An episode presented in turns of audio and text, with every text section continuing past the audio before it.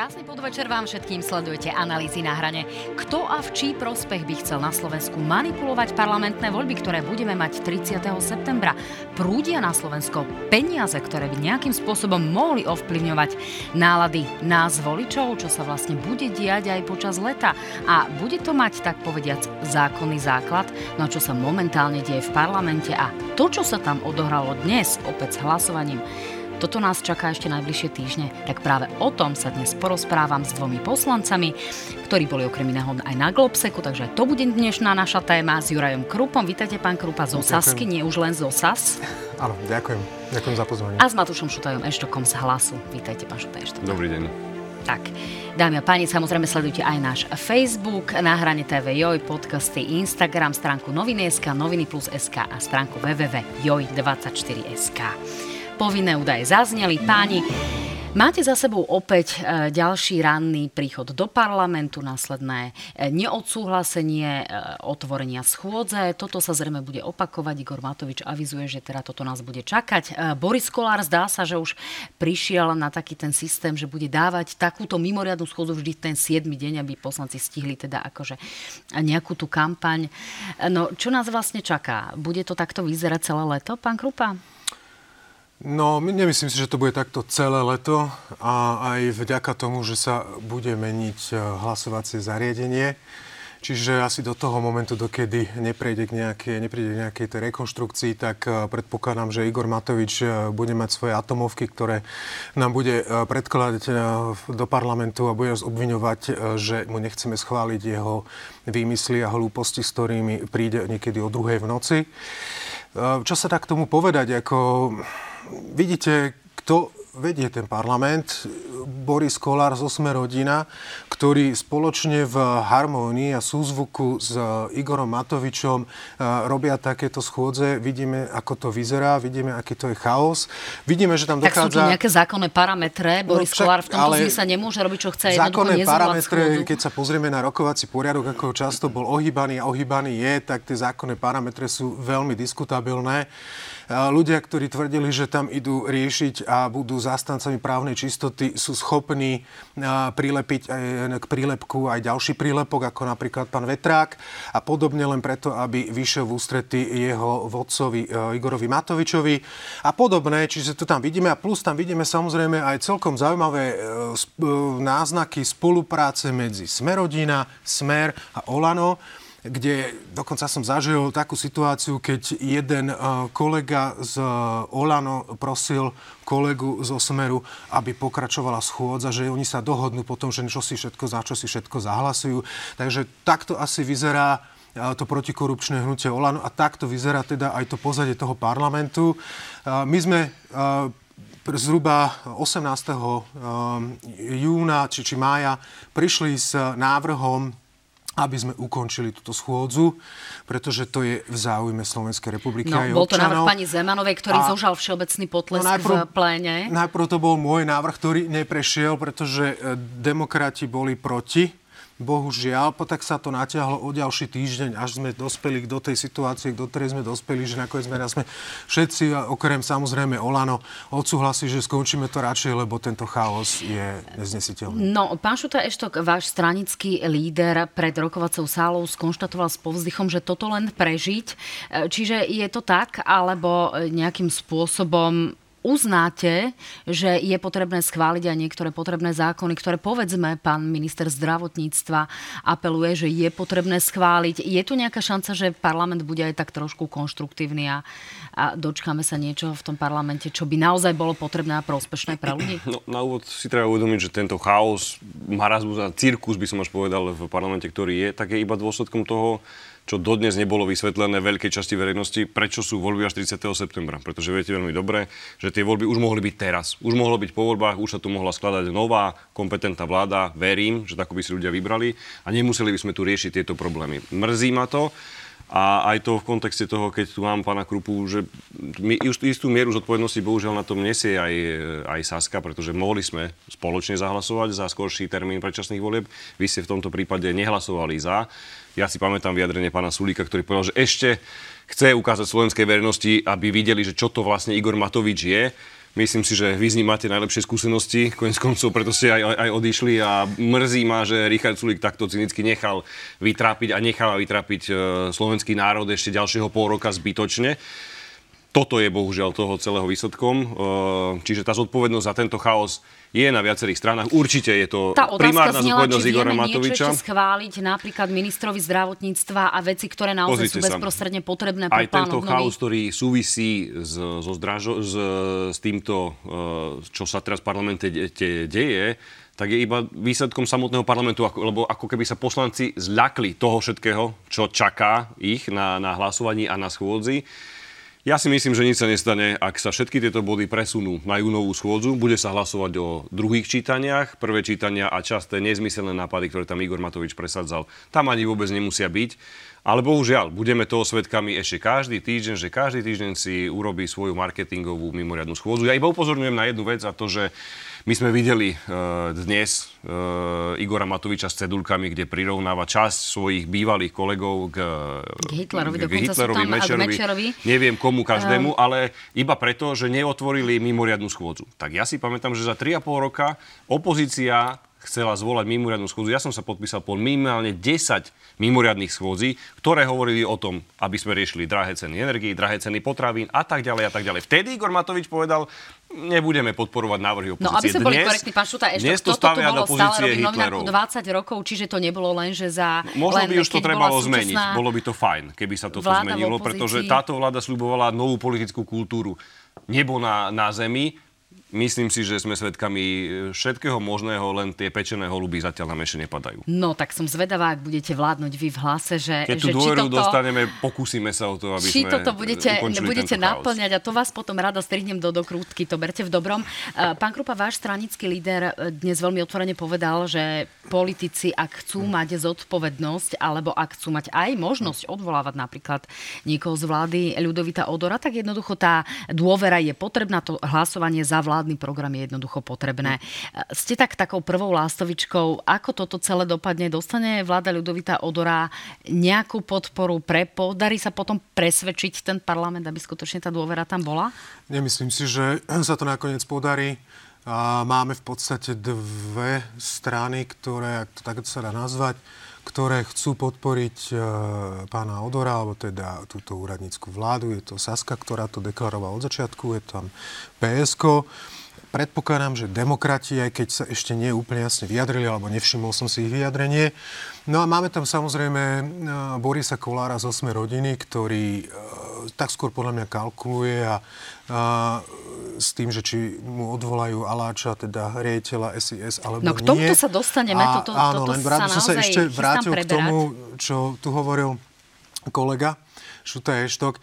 A čo sa týka toho termínu, a, nechce sa mi znova vrácať do toho, že museli sme najprv zmeniť ústavu, na základe ktorej sme sa potom museli dohodnúť na termíne volieb. To znamená, že keď došlo k dohode o termíne volieb, vtedy došlo aj dohode o zmene ústavy, aby tie predčasné voľby mohli byť. Spamätáte si, keď sme zvolávali e, schôdzu e, bývalých, e, čo, teda bývalej strany, koalície, že teda poďme sa baviť o tom júni a vtedy vykrikovali, že nech nebláznime že s tým nesúhlasia a tak ďalej a tak ďalej. Ďalšia vec je, čo sa týka tejto situácie aktuálnej v parlamente, tak buďme úprimní, keby sme sa zhodli aj na júnovom termíne volieb, tak do toho júna, do konca júna, ako bol pôvodne plánovaný ten termín 24, ak sa dobre pamätám, my sme sedeli v tom parlamente, aby sme vystrajali toto. Aby sme mali toľko mimoriadných schôdzí, že v podstate by sa nič nezmenilo. To, čo teraz akurát je ten rozdiel, že áno, a tie voľby sa teda natiahli a budú toho 30. septembra, kedy ale, áno, môžu byť niektoré mimoriadne schôdze, ale predpokladám naozaj, že niekedy, niekedy v júli. Takže toto si akože vyčítať teraz, že čo je, ako, lebo vy ste napríklad za predčasné voľby Už naozaj nepoďme do politického práveku. My sa stále vraciame naozaj k tým... aby, sme sa, aby sme riešili to, že čo máme pred témam. sebou, lebo stále riešime túto schôdzu, kto kde čo urobil, že infantilne vybehol Igor Matovič s jeho plagátikmi a s jeho uh, ľuďmi, nohsledmi, ktorí držali jeho plagátiky a podobne. Akože toto, nám, toto nikomu nepomáha. Uh, je dobre teraz, keď sa áno budeme baviť o úradníckej vláde, o to, čo nás čaká, ľudia, čo ešte musíme no, urobiť. No poďme k tomu, aby sme to vôbec, ale, ale, vôbec stihli presne. Aby som zareagoval iba v krátkosti na to, čo tu bolo Zareagujte, ale ja to naozaj doplním ešte o tú otázku, že e, ten e, hlas hlasu v tejto situácii je taký pomerne nejasný. Žiadali ste, aby bola radšej úradnícka vláda ako čokoľvek iné. E, napokon tá zodpovednosť za úradnícku vládu, ak jej dáte dôveru, môže byť aj taká, že naozaj môžete odvolávať aj ministrov, ktorí sa vám nebudú pozdávať. Na by to bolo dobré? Minimálne na to, že ich viete brať na zodpovednosť, no. tak to bude vláda v poverení, ktorá bude mať, tak povediať, trošku zviazané ruky. Bude čiže... mať e, ruky dosť dobre rozviazané na to, čo my od nej požadujeme, aby chcela. Čiže aby, či to aby nie je taký vajatavý postoj? Vôbec to, je to absolútne jasný postoj a teda poďme postupne od začiatku. My sme to už v decembri hovorili, že keď padla táto vláda, aby tu voľby boli čo najskôr. Krajný termín bol jún, ale voľby mohli byť pokojne aj v marci, v apríli, už mohlo byť po tomto všetkom chaose, pán Krupa. Čiže také sú fakty. My sme dávali návrh na to, aby sa hlasovalo 24. júni. Vy ste za to nezahlasovali. Chápem, že ste mali dohodu s Igorom Matovičom, človekom, s ktorým sa dohody uzatvárať nedajú. Viete to vy osobne sám veľmi dobre, preto som prekvapený, že vďaka tomu, že ste boli akýsi tvrdohlaví, tak sme nechali slovenský národ tu trpieť ešte ďalších od dnešného dňa 123 dní. ja vám nebudem skákať do reči. Ju, prepáčte, Čiže ale... nechajte ma iba dohovoriť. Čiže a v tomto kontexte sme, sme jasne hovorili, že voľbám. ak tu teda má byť táto vláda do septembra a má tu byť vláda Eduarda Hegera, ministra Náďa, Mikulca a ďalších, tak radšej nech tu je vláda úradníkov. Pretože viete veľmi dobre, že títo páni pán Mikule, pán, e, pán Náď, pán Heger, ktorí si vytvorili novú stranu, už to zneužívali kampa- na celé vládnutie na kampaň. Keď chodili na, na e, špeciáloch e, do Košíc a podobne. Preto sme povedali, že nech je tu radšej úradnícka vláda. A my na úradnícku vládu sme mali tri požiadavky.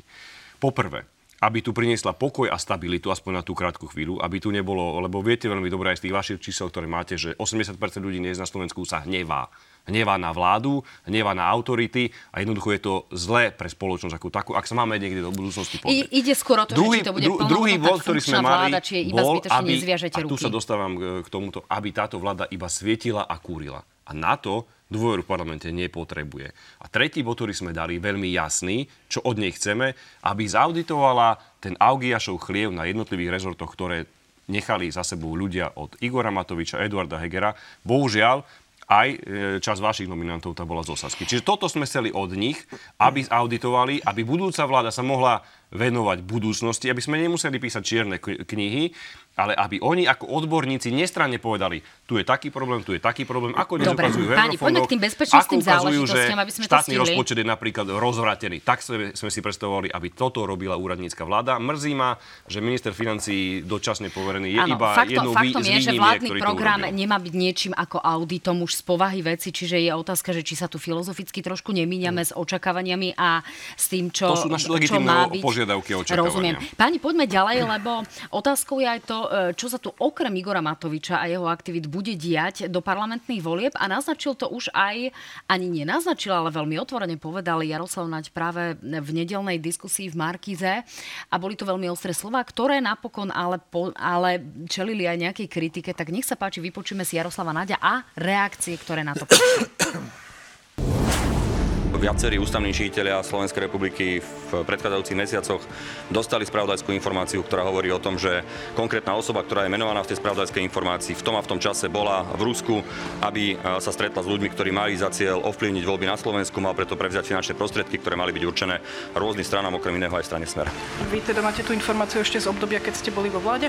Áno, mám tú informáciu ešte od obdobia, keď som bol ministrom obrany. Ďalšie detaily jednoducho povedať nemôžem, ale môžete sa pýtať ďalších e, príjemcov. To išlo viacerými spravodajskými službami, takže asi tých príjemcov bolo viac.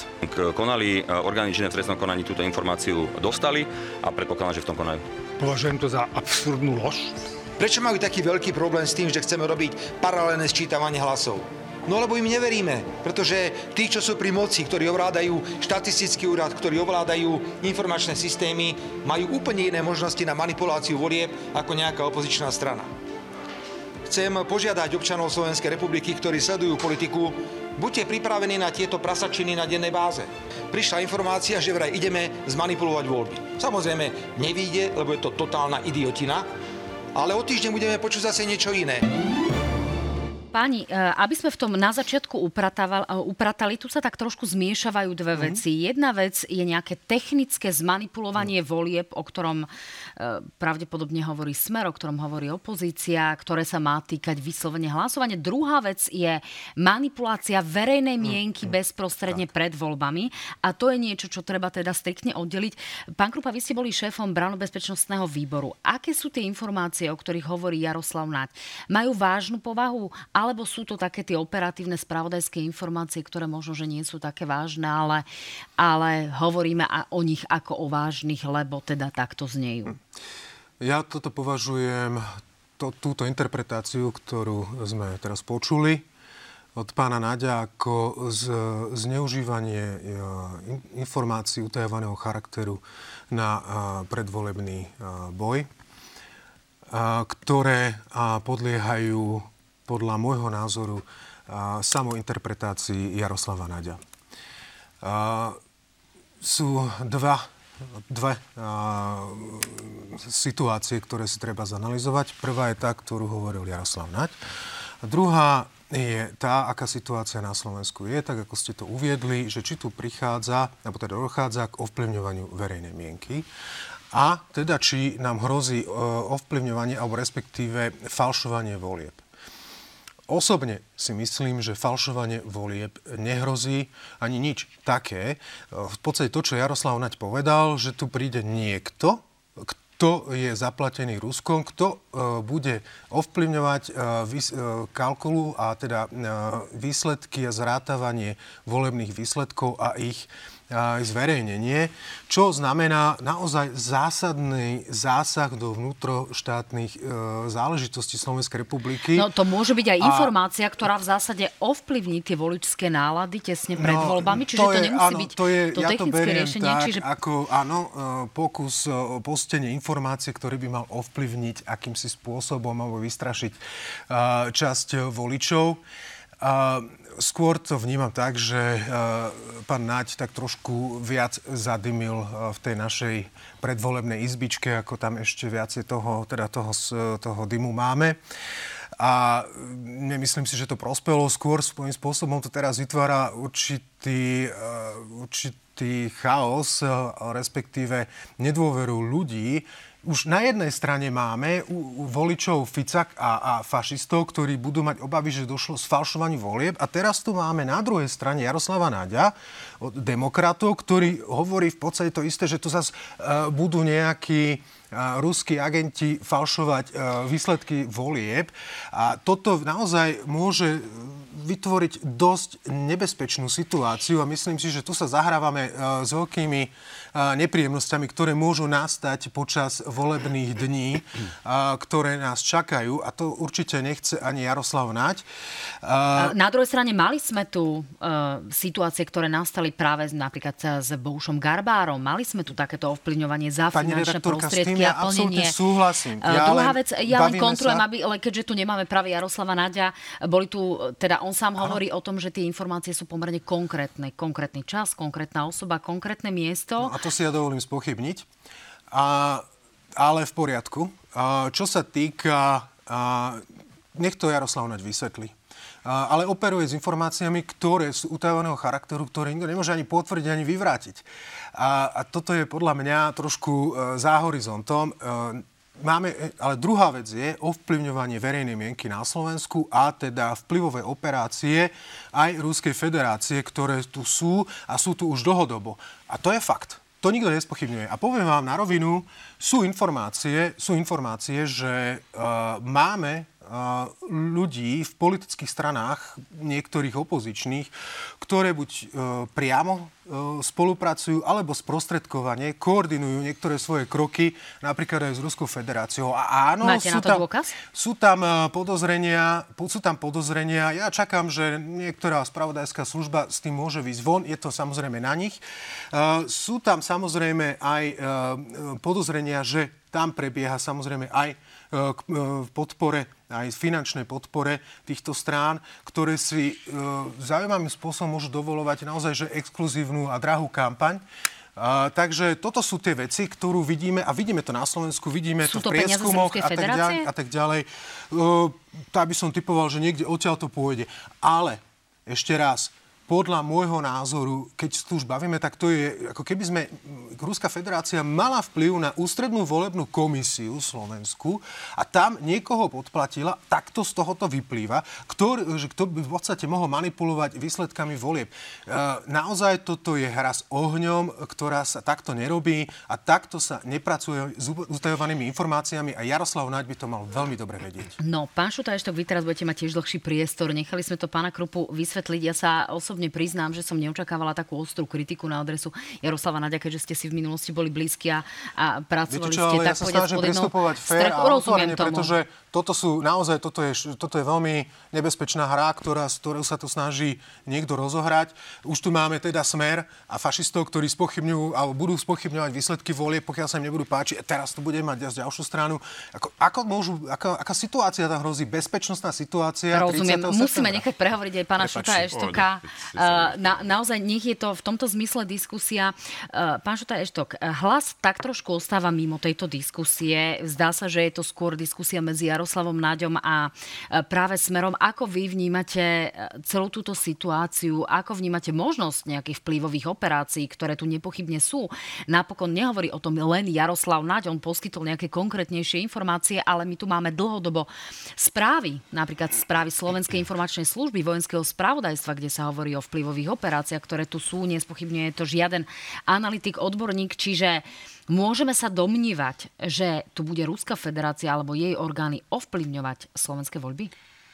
No, na úvod musím povedať, že e, minister Naď, e, bývalý minister Naď sa ukázal ako ten najväčší hoaxer a konšpirátor, pretože si pamätáte tlačovku hnutia demokrati pred prezidentským to palácom. To ešte nevieme pred prezidentským palácom, kde ešte aj hlas obviňovali z toho, že chceme zrušiť priamu voľbu prezidenta.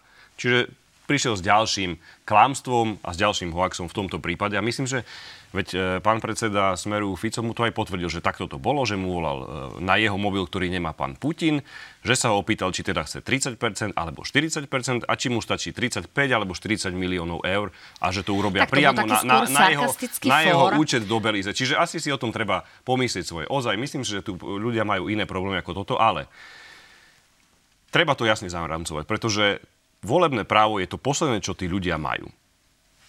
Možnosť ísť voliť a zmeniť niečo. Viete veľmi dobre, ešte raz sa vrátim k vašim číslam, že ľudia chcú zmenu. Ak im táto zmena ukazuje sa, že by mohla byť akosi zabranená, odobratá, znemožnená, tak to prirodzene vyvoláva určité podozrenie. A je na kompetentných, v tomto prípade na ministrovi vnútra, aby zabezpečil všetko preto, aby takéto pochybnosti jednoducho nenastávali. Ak má minister vnútra alebo orgány činné v trestnom konaní také informácie, o ktorých hovoril pán konšpirátor Naď, nech s nimi pracujú. A ministerstvo vnútra musí robiť všetko preto, aby zabezpečili hladký priebeh volieb. Samozrejme, veď nebuďme naivní. Vždy to tak bolo a vždy to tak bude, že tie geopolitické záujmy sa tu budú stretávať či sú ruské, či sú západné, či sú akékoľvek, vždy tu budú. Ten, tá sféra vplyvu tu bude vždy prebiehať, budú, bude tu prebiehať akési boje. A je to preto na silových zložkách, ktoré sú bohužiaľ za tejto vlády v rozvrate. Viete dobre, čo urobili so Siskou, čo je s policajným zborom. No, faktom je, a že žijeme v období musí, kybernetickej musí zabezpečiť... vojny a hybridných hrozieb. Áno. Čiže toto je tá otázka, Áno, keď dokázali ja, ovplyvniť americké voľby. Ja sa práve preto pýtam či aj naozaj... ministra Šimka, že či robí všetko preto, aby týmto hrozbám zamedzil. Aby zamedzil tým hrozbám, o ktorých tu teda hovoril pán konšpirátor Naď.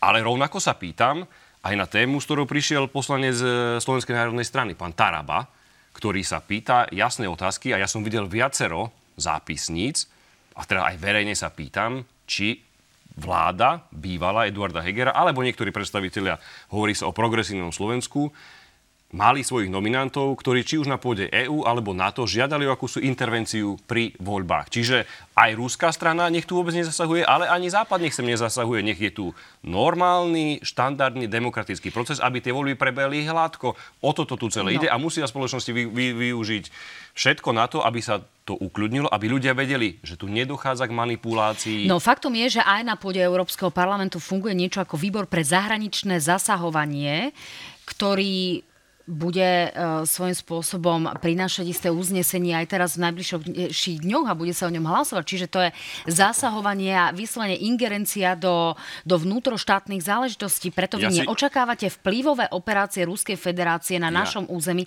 pred voľbami? Ja očakávam vplyvové operácie, že tu jednoducho budú kade koho, ale hovorím, že je povinnosťou nás, ministerstva nášho vnútra, aby zabezpečili všetko preto, aby sa to nedialo. Aby sa nedialo to, aby tu aj niekto vyvolával dojem a pocit, viete v minulosti, že sa to tak dialo, že tu na základe toho, že sa niekto označí za konšpirátora, ako keby bol nepriateľom pre demokraciu. Ja si nemyslím, že my v opozícii sme akýmsi blokátorom demokracie, že v prípade, ak hlas voľby vyhrá, bude na Slovensku ohrozené bezpečnosť. A videl som akési snahy ľudí, ktorí mali záujem hovoriť o tom na pôde EÚ a NATO, že ak by tu vyhrala opozícia, je ohrozené demokratické zriadenie krajiny. Prepačte, ale toto asi nie je tiež normálne. Ako rovnako nie je normálne, aby tu zasahovali ruskí agenti. Je to absolútne nemiestne, je úlohou našich orgánov, aby vyvratili akékoľvek pochybnenia, Stačí vám, aby že to voľby boli, NAKA? boli čisté.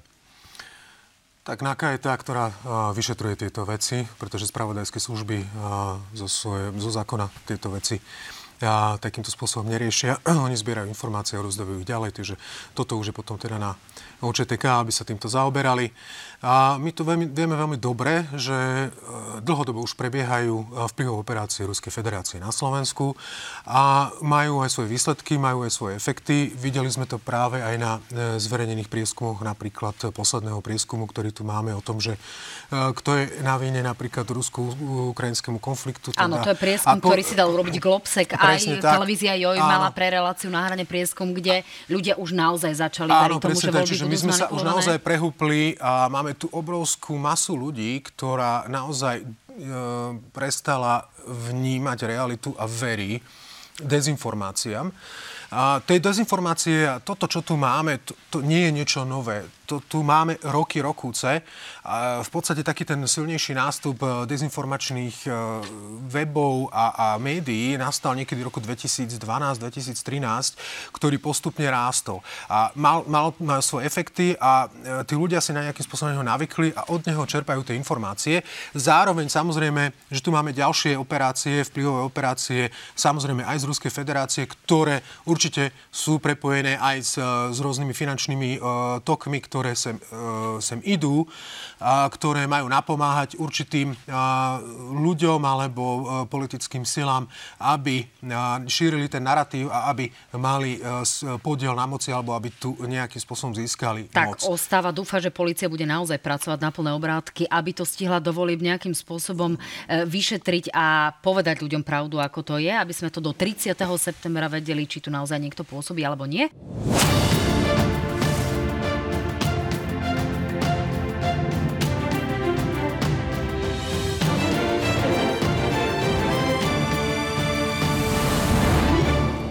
Opäť krásny podvečer vám všetkým. Stále sledujete analýzy na hrane a stále sú tu mojimi hostiami Juraj Krupa a Matúšu Taještok. Vítajte po druhý krát.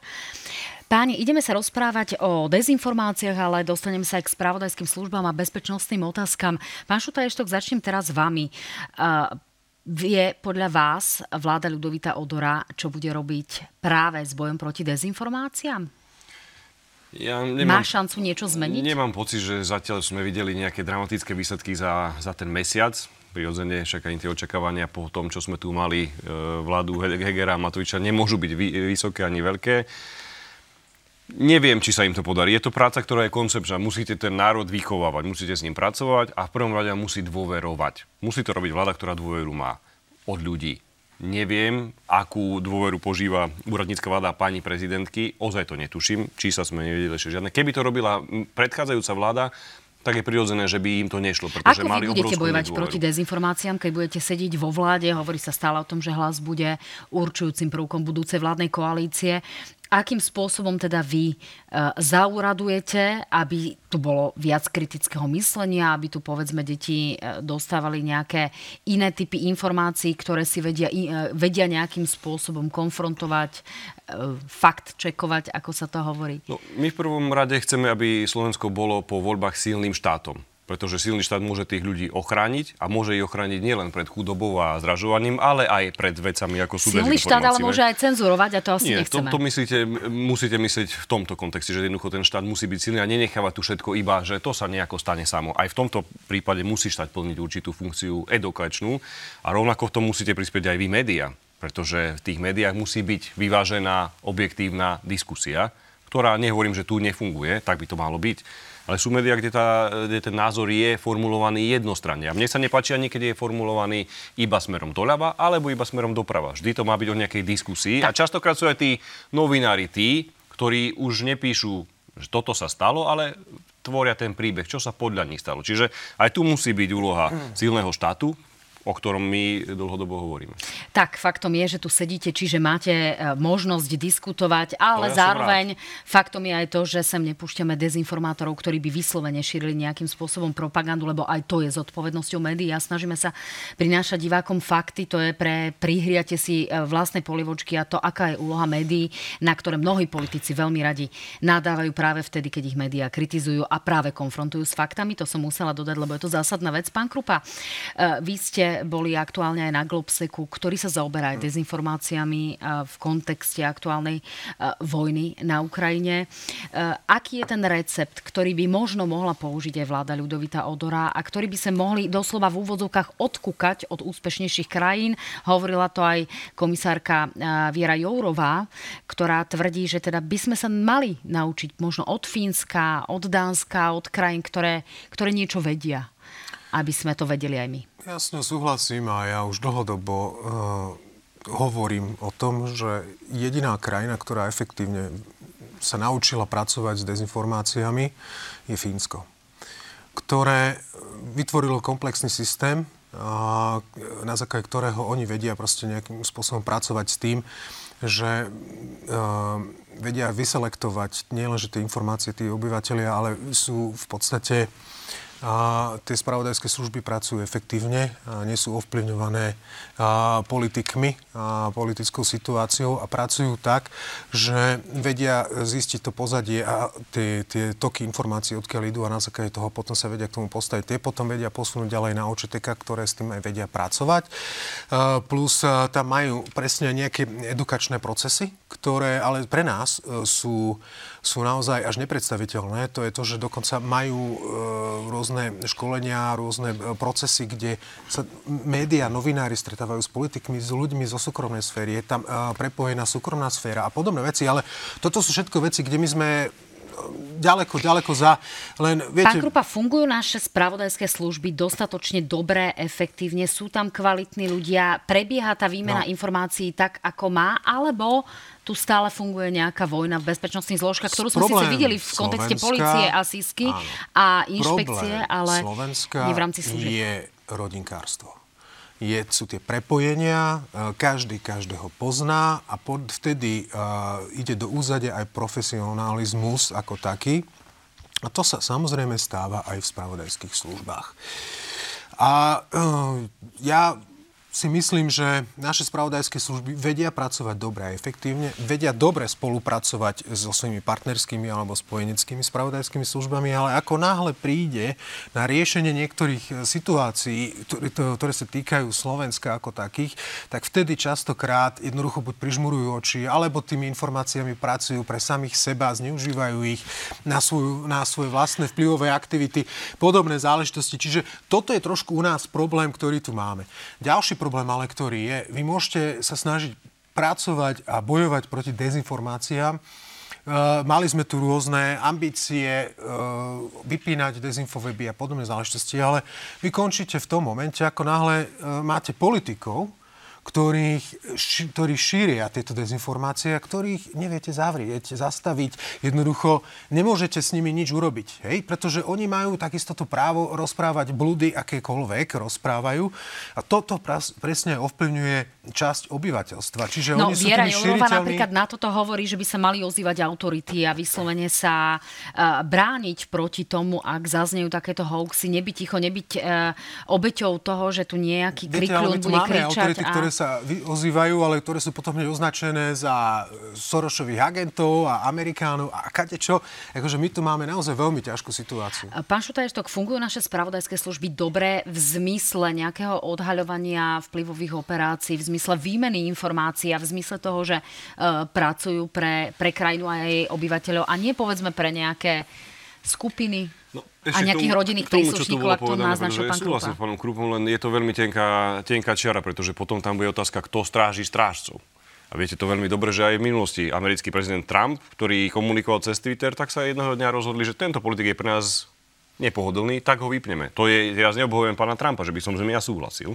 Je to demokrat, e, respektíve republikán, my sme skôr na tej druhej strane, ale hovorím to o tom, že to musíme veľmi opatrne, pretože viete dobre, že aj to, ako sa povypínali rôzne weby, iba na základe toho, že sa tak povedalo a ukázalo sa, tak jednoducho takto demokracia Počkajte, by nemala ukázal fungovať. to Národný bezpečnostný úrad, čiže no, v tomto nie len prípade tak by mal byť aj, aj nejaké súdne rozhodnutia a podobne, pretože viete veľmi dobre, že aj Národný bezpečnostný úrad pracuje s informáciami, ktoré sú spravodajské a treba ich vyhodnocovať. Ja iba hovorím o tom, že treba byť veľmi opatrný a veľmi citlivý, pretože ak sa raz niekto rozhodne a povie aj na vás, že ste konšpirátorka, šírite konšpirácie, ťažko sa potom z toho dnes dostanete v ére, v ktorej žijeme. A odpoveď na vašu otázku, že... Tak útočia na nás či... politici veľmi ostro a naozaj máme obmedzené Viete možnosti veľmi dobre, zmysle. že my v hlase neútočíme na, na novinárov. Čo sa týka fungovania bezpečnostných, e, bezpečnostných zložiek, alebo v tomto prípade SIS, spravodajských služieb, spravodajské služby fungujú vtedy dobre, keď o nich neviete. Vtedy si plnia svoju povinnosť.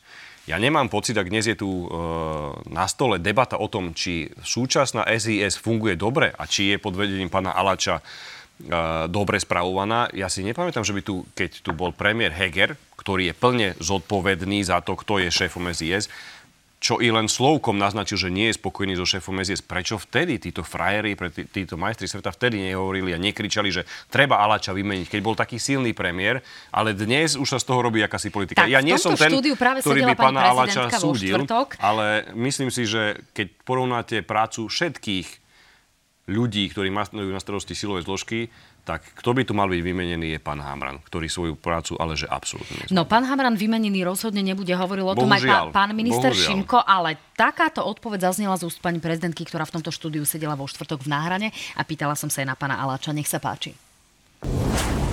Vy by ste odporúčali Ľudovitovi Odorovi vymeniť šéfa Slovenskej informačnej služby Michala Aláča? My sme sa o tomto s pánom premiérom samozrejme rozprávali. E, on sa k tomu vyjadril a postavil veľmi jasne, pretože moje konanie až na základe návrhu vlády a hovorí o červených čiarach, ktoré nemôžu byť prekročené. Viem, že má s ním byť v nejakom kontakte, takže je to otázka, ktorá je otvorená. Vaše odporúčanie je aké?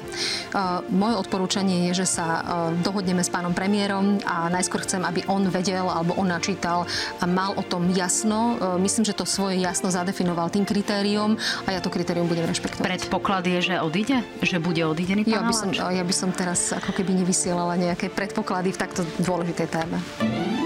V krátkosti, páni, teda očakávate verdikt, že e, práve Michal Aláč bude musieť odísť zo svojej pozície, alebo naopak nie, nechá ho ľudovit odor fungovať práve preto, že nepočujeme nejako nahlas o škandáloch Slovenskej informačnej služby.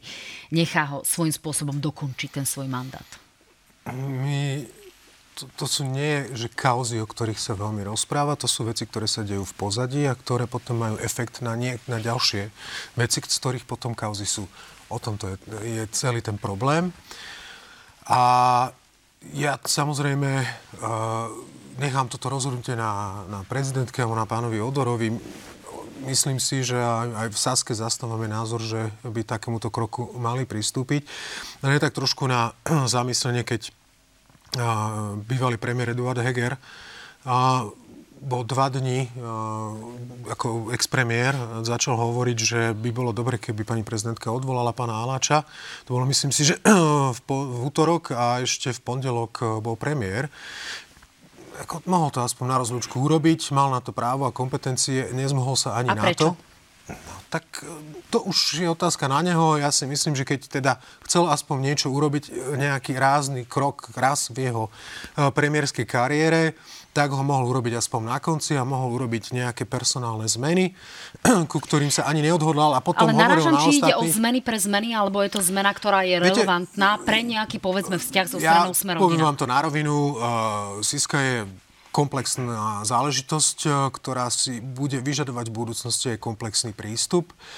A takže len to je, ide o to, aby v budúcnosti uh, vznikla taká vláda, ktorá bude schopná efektívne spolupracovať a vládnuť tak, aby bola aj pripravená e, podstúpiť e, ťažšie reformy, ktoré, ktorých, ktorým sa doteraz všetky vlády vyhýbali. Čiže Či hovoríte to, čo či hovorí to- Jana Dubovcová pre SME alebo pre Express, kde hovorí o potrebe komplexnej rekonštrukcie spravodajských zložiek? Myslím si, že áno a toto nás čaká.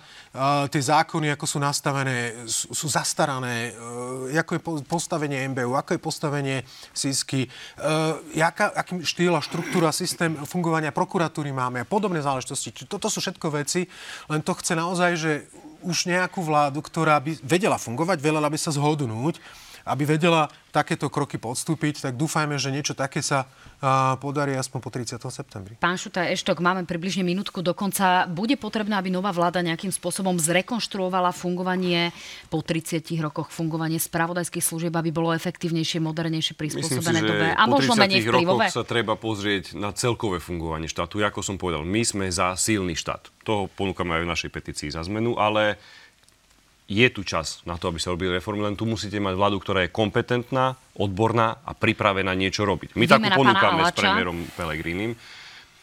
Ja si dovolím nesúhlasiť s pánom Krupom, pretože ak premiér Heger bývalý mal e, pána Alača odvolať, teda keď ho tak chcel, tak ho mal v prvý deň, keď mal nejaké pochybnosti voči nemu. Nie posledný deň a nie už keď na to nemal e, žiadne kompetencie. Nemyslím si, že toto je dnes téma odvolanie pána Alača. Ja som už opakoval viackrát, ak je téma odvolanie niekoho, je to pán Hamran, ktorý tam nemá čo robiť a to je väčší problém, podstatne väčší ako zneužíva policiu, zneužíva NAKU a čo všetko tam na policajnom zbore stvára s jeho papalašizmom. Tak, páni, o policii, ale aj policajnej inšpekcii sa porozprávame na budúce. Veľmi rada vás pozvem. Dámy a páni, ďakujem pekne, že ste s nami boli. Verím, že si nás zapnete aj vo štvrtok v náhrane. Teším sa na vás. Majte sa fajn, pekný podvečer.